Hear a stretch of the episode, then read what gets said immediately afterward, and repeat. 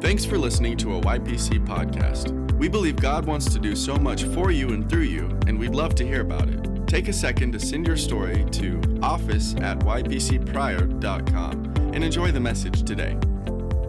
What's going on, second service? Good to see you guys today. Come on, let's give it up for. I don't know why we're giving it up. We're giving it up for something. Actually, I just like the feedback. That's what I think I like. I like the feedback. Excited that you guys are with us today, worshiping here on in person, and for all of you guys who are joining online, welcome. Glad you're a part of our of our experience this week. This is Memorial Day weekend. So for all of you who are who are serving or who have served, um, thank you, thank you. Come on, let's give it up for all of our armed forces personnel. Love you guys. You are the reason why why we are enjoying the freedoms that we enjoy uh, as a country.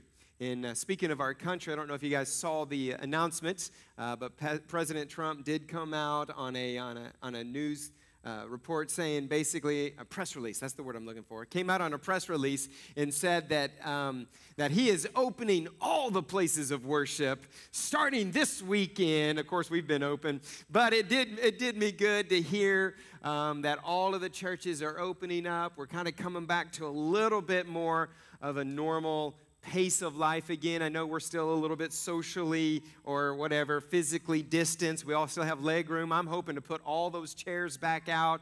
I'm hoping that all the people that are worshiping from home, maybe not all of them, but a lot of them come back to church uh, as we as we get going. Um, if the online service is working for you, awesome. Um, if not, you should probably come to church.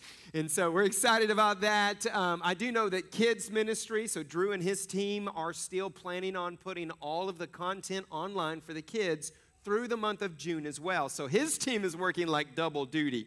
They've got to provide online content, and then next week they're actually beginning a brand new series in the kids' ministry. So excited about all of that. And again, you heard the guys mention last Wednesday is happening this week. And so we were kind of on the fence on whether or not to do last Wednesday, but we're like, you know what, we're just going to do it. Um, May 31st is the day of Pentecost. And for those of you who know what that is or what that means, um, Pentecost actually was a festival, it was a celebration before um, the Holy Spirit fell in Acts chapter 2. He just fell on the day of Pentecost. And so that is May 31st, uh, 31st this year for us. And I, I know this when the apostles were in that upper room, they didn't know what to expect on the day of Pentecost, they just knew to expect something. And in praying for last Wednesday, I really felt the impression from the Lord that He said this He says, I'm going to do something on last Wednesday that's going to make people forget that they've even come through a pandemic. And so I have no idea what that means. People are like, Pastor, what does that mean? I, I, I don't know. But just like the people in Acts chapter 2, we didn't know we didn't know what to expect. We just knew to expect something. And that's what we're doing this Wednesday night. So the doors are open at 7. I encourage everybody who can to be here. We're excited about that. We are in part 4 of our What Now series. What Now? We've just gone through this season. What have we learned about ourselves? What have we learned about human nature? Uh, I don't know uh, if you guys are completely back out into the public or not, but we have. Uh, kind of started emerging ourselves back out in, in the common things. For instance, I got my hair cut first time in like, I feel like two months. And uh, I was talking to um, my hair professional. And uh, she was talking about her experience over the last several weeks. Obviously, they closed the salons. And um, she was like, Darian, I know this pandemic's been horrible, and I know like a lot of stuff bad has happened, but she says, during the last five weeks, I mean, yes, I miss my clients, but honestly, I really enjoyed after dinner walks around the neighborhood. She says, I really enjoyed the quality time that I was spending with my kids. Uh, m- most of you know that all the sporting events were canceled and different things like that. And she says that her kids are into soccer, and she says, My kids haven't even touched a soccer ball in the in the last five weeks and she says it's actually been really good for us they're not going to practices they're not going to games she says we enjoyed conversations around the bible because they were worshiping together online as a family she says we got my kids uh, my daughter's uh, children's bible out and we actually started going through different stories in the kids bible family dinners around the table because all the restaurants were closed. She says there were no deadlines, there were no schedules, there were no agendas. And she says, honestly, I, I enjoyed it. I enjoyed the time off with my children. Yes, it was a terrible situation, but the, the byproduct is we've actually created some new normals in our family that I don't think are going to go away. And I think we would all agree that there is something about the modern pace of our society that can be toxic if we let it.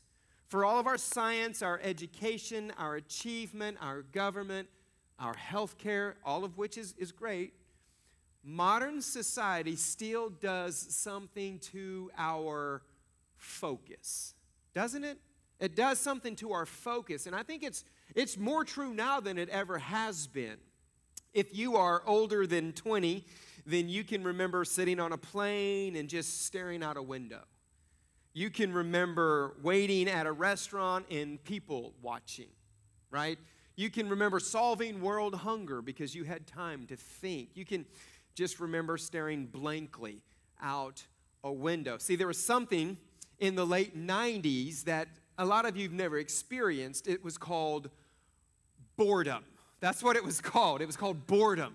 And, and I, I experienced it in the late, you know, all, all of my life up until about the late 90s or so this thing called boredom. For us, a snow day, well, we don't really get snow days in Oklahoma. We get ice days. That's what we get. We call them snow days. I think we're hopeful that it'll actually snow.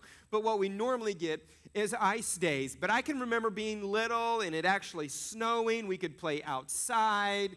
These were something we would look forward to. We would build snow forts. We would have snowball fights.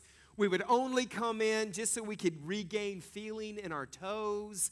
And then off outside we went. Now, if we get a snow day today and it happens to take out the Wi Fi, we're sending flares up into the into the sky looking for help, right? Someone help. We don't know what to do. The Wi Fi's out, right? It is what it is.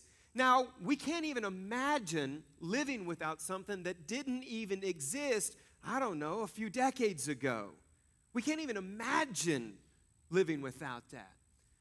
I know last week um, I could tell that the pace of life was kind of catching up to me. And I told Tyra, I said, you know what, I think I need to, I need to go to the tent of meeting, which is insider talk if you're a part of your place church and you're familiar with some of the Old Testament scriptures. The tent of meeting in the Old Testament was where the presence of the Lord lived. And uh, we, we have a talk or a kind of a saying around here. We'll talk to each other. Hey, I think I'm going to the tent of meeting this week, which simply means we're going to go and we're going to take a few days in silence and solitude, just hang out in the presence of the Lord. And I knew for me that that would probably include mo- moments, not the whole thing, but moments of boredom. And you're like, you would be bored in the presence of the Lord? Hey, it takes even the pastor a second to get his mind focused on the presence of God. But I did make a decision that I'm not getting on social media. I'm not going to just mindlessly peruse the internet. I'm going to keep, as the scripture says, I'm going to keep my mind stayed on the Lord. Well, what does that mean? That means all day long, my whole purpose of today is just to be in the presence of God.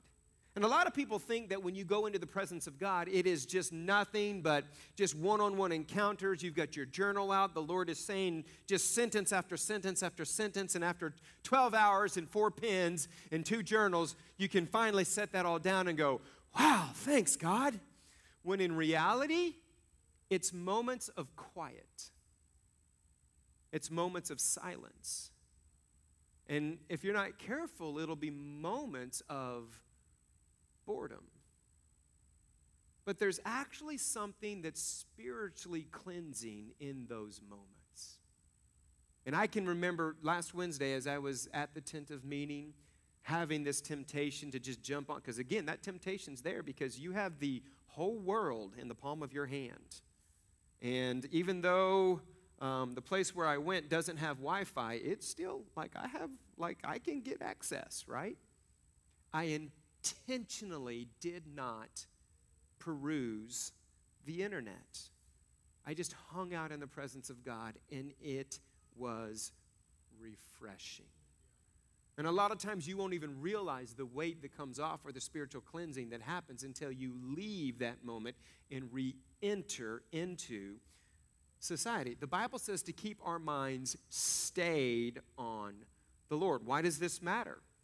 Because in this new this new addiction of technology has a tendency, if we're not careful, to rob us of being present. That's what my hair professional was saying. She was present with her family, she was present with her husband, she was present with the Lord. It has a tendency to rob us of, of our ability to be present with ourselves. And more than anything, it's robbing us of the ability to be present in the presence of God.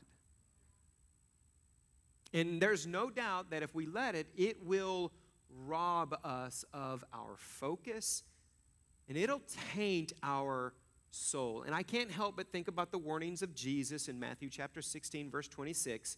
What good will it be for someone to gain the whole world or access to the whole world, yet forfeit their soul? He says. Or, or what can anyone give in exchange for their soul? It's more than just being over busy, in a rush, living with an own, you know, a low grade of anxiety, all of it. It's more than all of that. It's, it's our spiritual life. It's our focus. And I think if we're going to be honest, some of us in the room, not only do we feel physically distant from each other, but we feel spiritually distant from our heavenly Father who we were created for.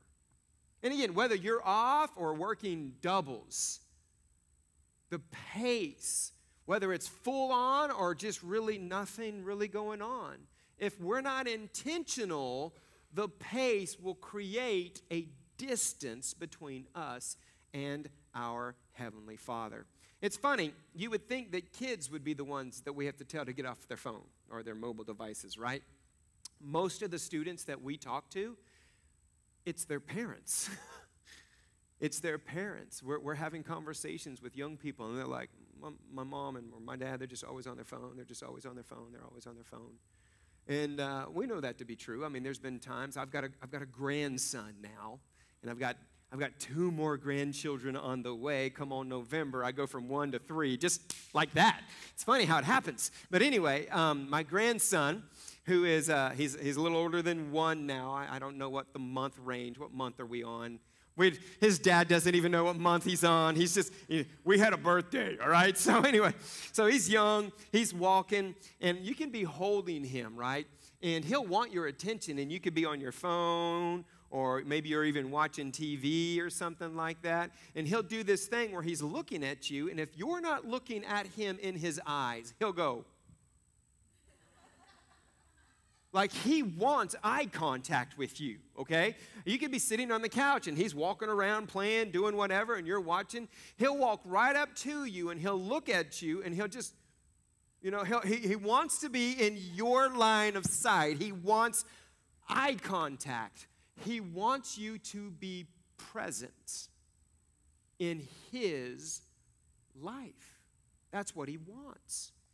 And I think the only hope we have, friends, is Jesus and the ability he gave us to change. the ability He gave us to change. And I want to look at a story in the Old Testament where life as they knew it changed on them also. You want to talk about quarantine, you want to talk about shelter in place and craziness, their life changed. And I want you, as we go through this story, to see the implications that it tried to make on the characters of the story. Now, I say characters like it's fiction, this happened. This is a part of recorded history. It's in Daniel chapter 1. It's the story of Daniel, his three friends. Then the king ordered Ashpenaz, chief of the court officials, to bring into the king's service some of the Israelites from the royal family and the nobility. These were all well educated young men who were brought into, so they were in captivity.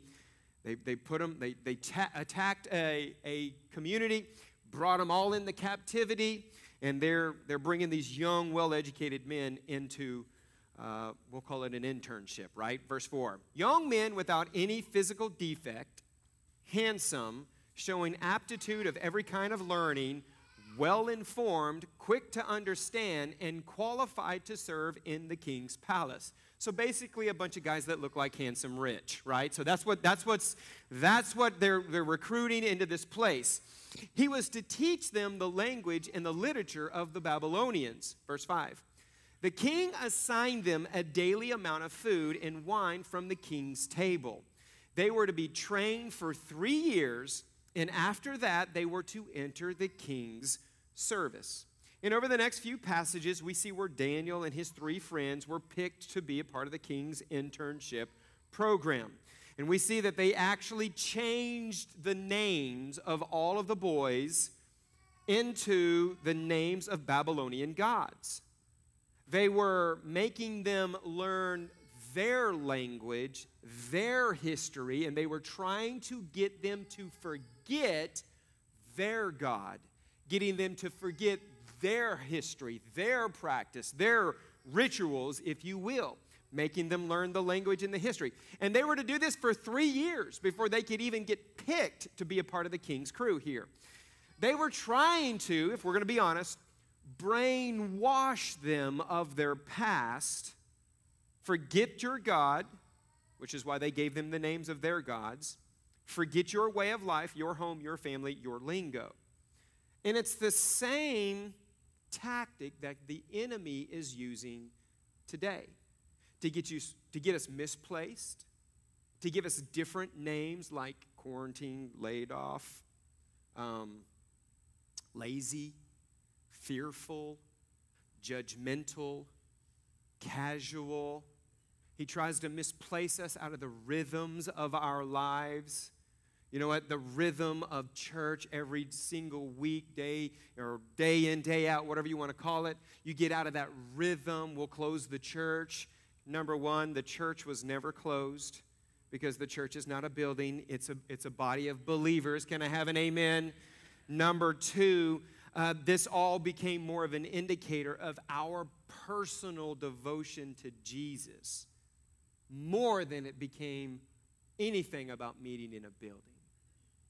I think over the last few weeks, we found out some things about ourselves. Am I really devoted to Him? Or do I need this to make it happen? Does that make sense, friends? Media tries to change our lingo. I mean, social distancing is a buzzword, PPE, stimulus. These are all words that are very familiar. I saw a meme uh, saw a meme uh, the other day that said something along the lines of, I, I want to go back to, you know, like two months ago when I didn't know my governor's name.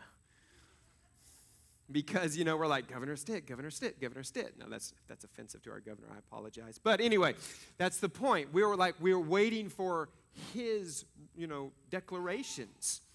They can try to change everything on the outside, but only we can change what's happening on the inside of us.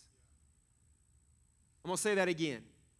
Everybody else can try to change what's happening on the outside in the world we live in, but only we can change what's happening on the inside. Even though our careers change, locations change, practices change, the important is the, the important thing is not to let what we believe be compromised. Verse 8 But Daniel, look at this word, resolved. Daniel resolved not to defile himself with the royal food and wine, and he asked the chief official for permission not to defile himself in this way. Have you ever known somebody that once they begin working in a certain place or hanging out with a group of people, all of a sudden their character or morals begin to assume the character and morals of that community that they're hanging out with? It's the same thing. Isolation will also do that to you. Isolation will? I mean, come on, if you've invested stock in Netflix and Amazon Prime, like stocks are up. I mean, views of online content are through the roof. Daniel didn't want to lose who he was through all of this. This is who I am. This is who God created me to be. Even though it was a new normal, even though the rhythms of his life were off, his personal his personal dedication to God was trying to be challenged. Verse 9. Now, God had caused the official to show favor and compassion to, da- to Daniel, but the official told Daniel, I'm afraid of my lord the king, who has assigned you your food and drink. Why should he see you looking worse than the other young men your age? See, the assumption was this is what everyone else is doing. See, this is what everyone else is doing. You've got to do this. If you don't do this, you're going to look different than everyone else. You're not going to fall into the mold. You're not going to do what everyone else is doing, and they're going to notice. Somebody's going to notice. Verse 11 Daniel then said to the guard whom the chief official had appointed over Daniel, Hananiah, Mishael, and Azariah, Hey, test us. No, please test us, he said. Test your servants for 10 days. Give us nothing but vegetables to eat and water to drink. Then compare our appearance with that of the young men who eat the royal food and treat your servants in accordance with what you see. In other words, hey, I feel like this is something that we need to do because of our personal convictions, but you watch. You watch how our life is different than everyone else's. So he agreed to this and he tested them for 10 days. Look at verse 15 at the end of the 10 days, they looked healthier and better nourished than any of the young men who ate the royal food. So the guard took away their choice food and the wine that they were to drink and gave them vegetables instead. To those four young men, God gave knowledge and understanding of all kinds of literature and learning Daniel could understand visions and dreams of all kinds. And at the end of the time set by the king to bring them into his service, the chief official presented them to Nebuchadnezzar. The, the king talked with them. Look at this. He found none equal to Daniel, Hananiah, Mishael, and Azariah. So they entered the king's service. In every matter of wisdom, and understanding about which the king questioned them. Look at this. He found those guys 10 times better. The scripture's word, not mine. 10 times better than all the magicians and enchanters in his whole kingdom because of a personal devotion they had. I really think there's three things that we as a community of believers can get from this story. Number one, there is power in a decision. There is power in a decision. You make a decision. No one can make a decision for you. People can try to influence your decision, but only you can actually make a decision to change, to do something, to be someone. Make a decision. Daniel and his friends decided that they're not going to compromise their beliefs or defile themselves. They decided they're not going to do this. It wasn't just a passing thought, it was a deep resolve that they weren't going to change, that they were going to continue to be these people. One of the biggest freedoms that we have is the freedom to decide, and no one can take that away from us they will try. But you have the freedom to decide. Well, what are we looking for? I think for some of us, we are deciding that, you know what? I'm deciding that I'm going to continue my personal growth in my Lord in G- my Lord Jesus Christ and in his word and my relationship with God. For some of you that decision is is what takes you over the edge. I'm deciding to be this person. For some of us, we may decide to lose weight. We may decide that it's not going to be chaotic in my house anymore. I'm deciding to be a better husband or a better wife. I'm deciding to be a better parent. I'm deciding that I want to have friends this year. I want to have meaningful relationships this year. There is something in that power to decide that moves you. It moves you. I love what John Maxwell said in his book, Today Matters. He says, the decision part, that's the hardest part. When you actually make the decision, I'm doing this, then all we have to do is maintain that decision every day. You make the decision once, then you just maintain the decision every single day. If it's exercise, you maintain that decision tomorrow morning when the alarm goes off at 5:30. You've already decided you're going to work out. You've already decided you're going to get up or you're going to get up and spend time in the presence of God. When that alarm goes off, now you're just maintaining the decision you already made. Does that make sense, friends? That's what we're talking about. If it's your marriage, you make a decision once and then you maintain that decision every day of your life. For Tyra and I, we decided we were never going to be, we knew we wanted to have a, a marriage that we wanted to be in love with each other for all of our marriage. I actually had people tell me when I was thinking about getting married, oh, you'll be in love in the beginning, but that'll fade away. That'll fade away. Oh, you'll love them, but you won't necessarily have those feelings, those ooey gooey feelings. And I can remember thinking, well, pff, if I don't have those ooey gooey feelings, why do I want to do that? Right? So we decided we're going to figure out a way to always have those ooey gooey feelings. So we said that we're never going to just hang up on each other. If we're in an argument or whatever over the phone, something happened, someone did something, whatever, I'm never going to be like, fine, hang up. Because the first time you do that, the second time gets easier. We decided I was never going to slam a door, kick stuff, and flip tables. And neither is she, right? She's not going to do that stuff either. It's like, you can't do it, but I can, right? No. No, we just decided we're just not going to be those people. We're not going to yell and scream at each other. Now, that doesn't mean we don't have very intense conversations at times. We also decided we would never leave in the midst of that. I'm never going to walk out. I'm never just going to leave. We're going to sit in it until we figure it out. We decided that we wanted to have one of those marriages that people, people would know us for our relationship with each other. Oh, I think he's a pastor. They have a great marriage. You know what I mean? We decided a little over a year, or about a year ago, to do the uh, marriage journal together. We decided once that we were going to do it. That we maintain that decision every Monday morning. Every Monday morning, and it's a part of my schedule. It's in my it's in my rhythm of my life. We just do the marriage journal together. And we're constantly working on this. It was a decision that we made once that we maintain every single week of our lives.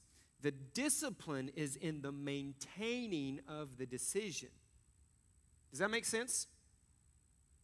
When you go to a restaurant and you've made a decision to cut some stuff out in your lives, right? You go to the restaurant, it's got your favorite dessert, maintain that decision. So here's my question What areas have you allowed yourself to be distracted that you need to change? Make the decision today, then maintain that decision daily. Number two, get accountable in your decisions. Get accountable with someone. You can't do this alone. Daniel's decision to change the rules wasn't without consequences. First, he, like the official over him, could lose his life over this whole thing. So he was accountable to the guy that was over him, but he was also accountable to the guys that were with him. Tyra and I decided to stop eating sugar Like not last January, January before last. We're just done with sugar. Trust me. We want to have sugar. It's not like, oh, that's awesome. You must not like sugar. No, no, no, no, no, no, no, no, no, no, no. We enjoy sugar.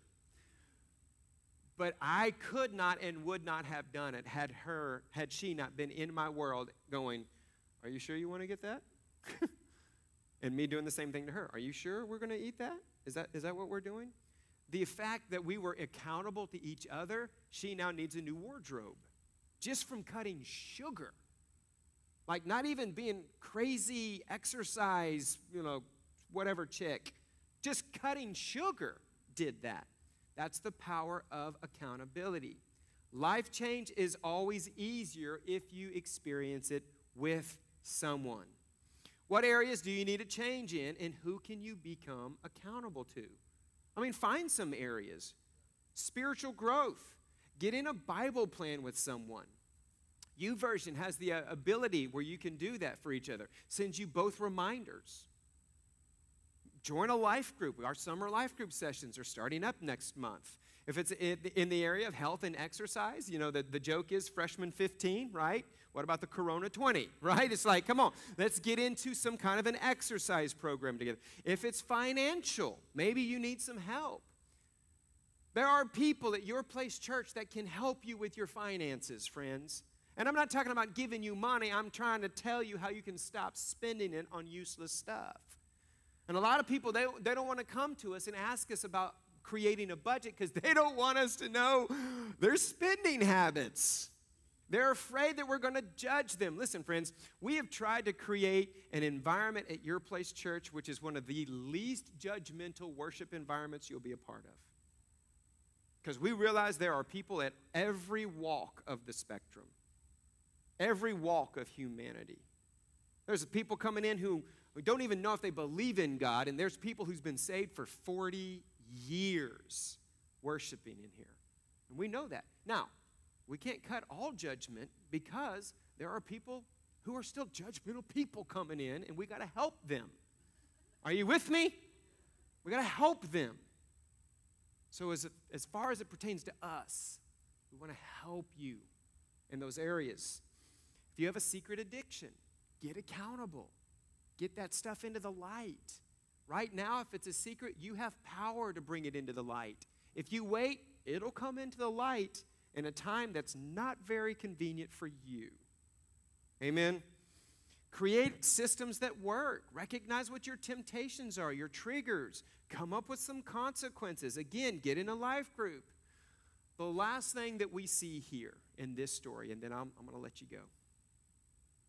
Daniel knew that change was necessary. He made the decision to change, got accountable with his buddies on the whole thing. The last thing that we see what's the benefits of, of making a decision and maintaining that decision? He got results. He got results. Verse 17 To these four young men, God gave knowledge and understanding of all kinds of literature and learning. And Daniel could understand visions and dreams of all kinds. Amen. Like it worked for him because he made a decision and then he maintained that decision. He got accountable. God was faithful. We'll keep reading. At the end of the time set by the king to bring them into his service, the chief official presented them to Nebuchadnezzar. The king talked with them he found none equal. None equal to them. Why? Because the power to make a decision and to live that decision out. He got in the presence of God, kept, stayed in the presence of God. Verse 20 said, In the matter of wisdom and understanding about which the king questioned them, he found them to 10 times better than all the magicians and enchanters in his whole kingdom. My last point is simply this consistent change, no matter how big or how small, will always bring results. I think it's Albert Einstein that said the definition of insanity is doing the same things over and over again and expecting different results. Right? If you keep doing what you've always done, you'll keep getting what you've always got. Daniel and his friends made a decision, and the results were obvious. Friends, what if we're too distracted? What if we're too distracted? Listen, technology is awesome, it's great, it's a tool, or it's distracting you. And that's just it. You, you're distracted by it. You're focused, but then all of a sudden it's just like it steals your attention. And you think, I'm just going to let it steal my attention for a little bit, but then next thing you know, you look up and it's been an hour, a half a day, week, month and a half. Friends, what have we learned? Don't get distracted. Refocus. Refocus. There's no guilt, there's no shame. It's been what it is. Refocus. Refocus. And listen, online, if online, if this is working for you, like you feel yourself just as focused as you've always been, like even before this thing started, when you were here, we were going through our Book of James series, and you walked out of here with the awareness of God's presence and how much you're growing. If you still feel that, online's working for you. If you don't, you might should be here next week. You might you might need to be back in the building because there's something that's happening in this room that you can feel. Amen. You can feel it. Amen. Father, we love you. We thank you for your word. That the entrance of your word brings light and it brings understanding.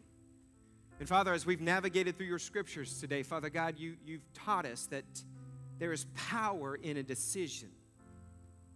But the real power comes when we maintain that decision. Father, that whether it's to get in a Bible plan or, or get in a life group or even to diet or exercise or get our finances together, whatever, whatever it is, there's power in that decision, but we see the fruit of that decision over time.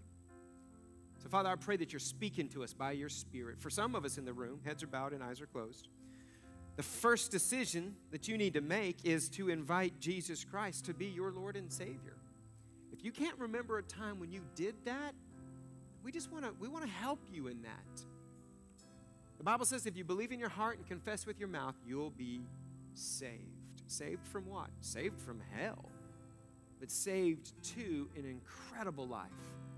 So, whether you're in person or watching online, if you've never invited Jesus Christ to be your Lord and Savior, I just want to say a real quick prayer with you, not for you, with you. I would invite you to say this prayer with me. Say, Heavenly Father, thank you for sending Jesus to die for me. Right now, Jesus, I invite you to come into my life to make me a brand new person. I'm choosing today to spend the rest of my life in a relationship with you. In Jesus' name. Amen, amen, amen. You have been listening to a YPC podcast. Visit our website at ypcpryor.com to hear more.